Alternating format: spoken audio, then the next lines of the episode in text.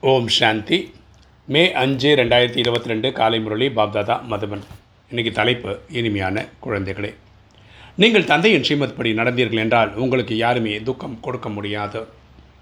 துக்கம் கஷ்டம் கொடுப்பவன் ராவணன். அவன் உங்களுடைய ராஜ்யத்தில் இருப்பதில்லை. அப்பா சொல்கிறார் இனிமையான குழந்தைகளே நம்ம தந்தையின் ஸ்ரீமத் படி நடந்தோம்னா நமக்கு யாருமே துக்கம் தர முடியாது. நமக்கு துக்கம் தர்றது மாயை தான் எண்ணங்கள் தான் கெட்ட தேவையில்லாத சிந்தனைகள் தான். அதுதான் காமம் கோபம் அகங்காரம் பற்று பேராசின்ற எண்ணங்களை உருவாக்குது. நம்மளுடைய ராஜ்யத்தில் அதாவது சத்தியுகத்திலும் திரேதாயகத்திலையும் ராவணன் அதாவது மாயை கிடையாது. இன்றைக்கி கேள்வி இந்த ஞான வேள்வியில் குழந்தைகளாக நீங்கள் எந்த ஒரு ஆகுதி போடுகிறீர்கள்?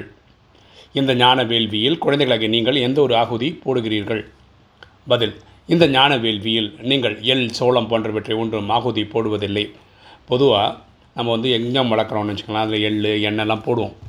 இதில் நீங்கள் தேகம் சகிதமாக எதெல்லாம் உள்ளதோ அவை அனைத்தையும் ஆகுதி கொடுக்க வேண்டும். இந்த ருத்ரஞான வேள்வியில் பரமாத்மா இரு- உருவாக்கி இருக்கக்கூடிய இந்த நூறு வருஷத்துக்கான இந்த யஜ்ஞத்தில் நம்ம வந்து எண்ணம் சொல் செயல் நம்முடைய உடல் ஆவி சொத்து எல்லாமே இந்த இதுக்கு சமர்ப்பணம் பண்ணணும். அதாவது புத்தி மூலமாக அனைத்தையும் மறந்து விட வேண்டும். இந்த கலியுகத்தை நம்ம மறக்கணும்.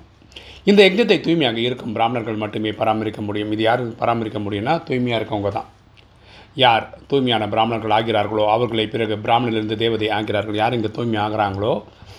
இல்லை இந்த நேரத்து பிராமணர்கள் தான் நாளைக்கு தேவதைகள் ஆகிறாங்க. இன்றைக்கி தாரணை. ஃபஸ்ட் பாயிண்ட் அழியாத ஞான ரத்தினங்களை தாரணை செய்து சங்கொலி எழுப்ப வேண்டும். இந்த ஞான ரத்தினங்களை நம்ம உள்வாங்கி நமக்குள்ள மாற்றங்களை கொண்டு வந்து நம்ம உல முழு உலகத்துக்கு சொல்லணும். அனைவருக்கும் இந்த ஞான ரத்தினங்களை கொடுக்க வேண்டும். இது நம்மளுடைய கடமை.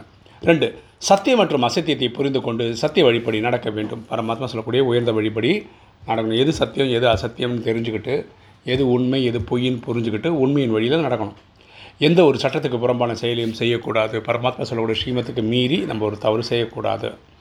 வரதானம். புத்தியை பிஸியாக்க வைப்பதற்கான விதியின் மூலம் வீணானதை முடிக்கக்கூடிய சதா சக்திசாலியானவர் ஆகுக. புத்தியை பிஸியாக வைப்பதற்கான விதியின் மூலம் வீணானதை முடிக்கக்கூடிய சதா சக்திசாலியானவர் ஆகுக. விளக்கம் பார்க்கலாம். யார் புத்தியை பிஸியாக வைப்பதை தன்னுடைய தன்னுடையதாக மாற்றியுள்ளார்களோ அவர்கள் தான் ஆற்றல் மிக்கவர். அதாவது சக்திசாலியானவராக இருக்கிறார்கள். யார் சக்திசாலி ஆற்றல் மிக்கவர்னா அவங்க புத்தியை பிஸியாக வச்சுருக்கவங்க. எப்போ புத்தியை பிஸியாக வச்சுக்க முடியும்னா ஆத்மாவின் தந்தை கனெக்ஷனில் இருக்கும்போது. வீணானதை சமாப்தி செய்து சக்திசாலியாக மாற்றுவதற்கான எளிய சாதனம் பிஸியாக வைத்துக்கொள்வது ஸோ வீணான சமாப்தி செய்து சக்திசாலியாக மாற்றுறதுக்கு எளிய சாதனம் என்னென்னா நம்மளை பிஸியாக வச்சுக்கிறது. ஆக எவ்வாறு தினந்தோறும் காலையில் அன்றாடம் செய்யும் சூலமான வேலைகளை அட்டவணைப்படுத்துகிறீர்களோ அதுபோல் தனது புத்தியை பிஸியாக வைத்துக்கொள்வதற்கான அட்டவணையை அட்டவணையை உருவாக்குங்கள். நம்ம என்ன பண்ணுறோம்? டெய்லி ஒரு டைம் டேபிள் போட்டு ஒர்க் பண்ணுறோம். இந்த வேலை இந்த டைமில் இது பண்ணணும் அதே மாதிரி. அதே மாதிரி நம்ம புத்தியை பிஸியாக வைக்கிறதுக்கும் ஒரு டைம் டேபிள் போடணும்னு அப்பா சொல்கிறார் இந்த இந்த நேரத்தில் புத்தியில் சக்திசாலியான எண்ணங்களை உருவாக்கி வீணானதை முடித்து விடுங்கள். தேவைப்படும் போது சக்திசாலியான எண்ணங்களை உருவாக்கிட்டே இருங்க. தேவையில்லாத நிறுத்திடுங்க.